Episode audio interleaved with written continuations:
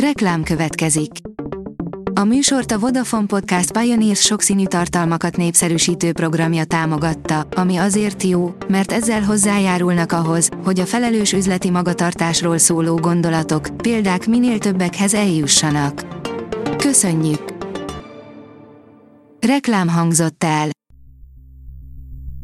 Szórakoztató és érdekes lapszemlénkkel jelentkezünk. Alíz vagyok, a hírstart robot hangja.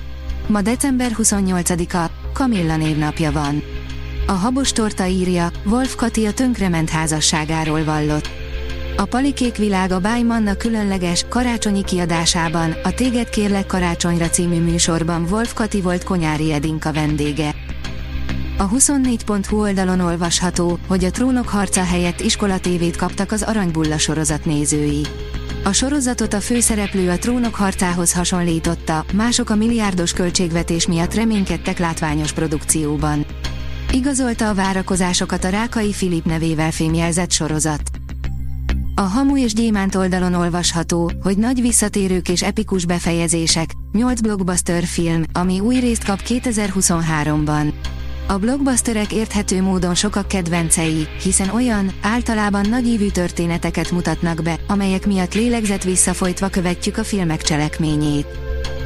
A Librarius oldalon olvasható, hogy az ország legnagyobb szilveszteri táncháza. A különleges este egymást váltó mindkét vonós táncházi zenekara igen erős lesz, nem csak táncházi, hanem maradandó zenei élményt is ígér. Megnéztük a Whitney Houston mozifilmet, írja az NLC.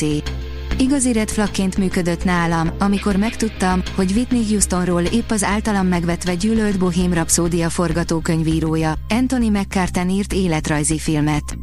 A Whitney Houston film pont olyan rossz lett, mint amitől féltem. Az RTL.hu írja, olyan a fizimiskám, hogy alapvetően nem sokat változtam, 60 éves lesz Berkes Gábor, a kerekszülinapot egy különleges koncerttel ünneplik.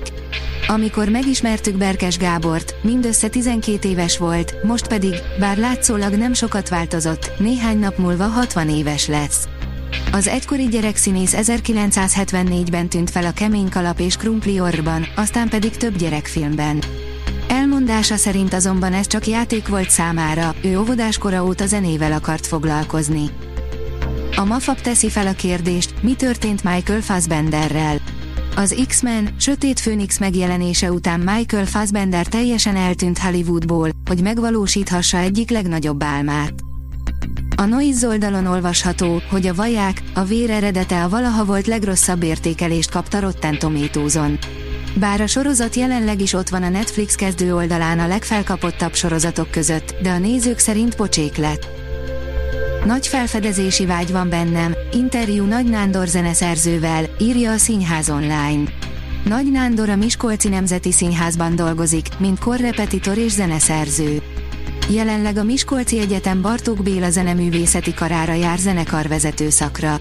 A színházban főleg gyerekszínházi produkciók zeneszerzésével bízzák meg, de már írt zenét a Nagy Gatsbyhez is. Emily még mindig Párizsban van, mi megnézzük, mintha muszáj lenne, írja a Telex. Az Emily Párizsban harmadik évada pont ugyanolyan gagyi és ripacs, mint az előző kettő, mégis tökéletes menekülés a mindennapok szürkeségéből. A port.hu oldalon olvasható, hogy öt film, amit kötelező megnézni év végén a moziban.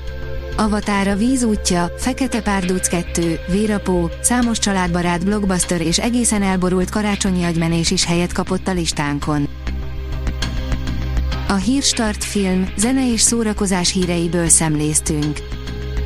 Ha még több hírt szeretne hallani, kérjük, látogassa meg a podcast.hírstart.hu oldalunkat, vagy keressen minket a Spotify csatornánkon, ahol kérjük, értékelje csatornánkat 5 csillagra.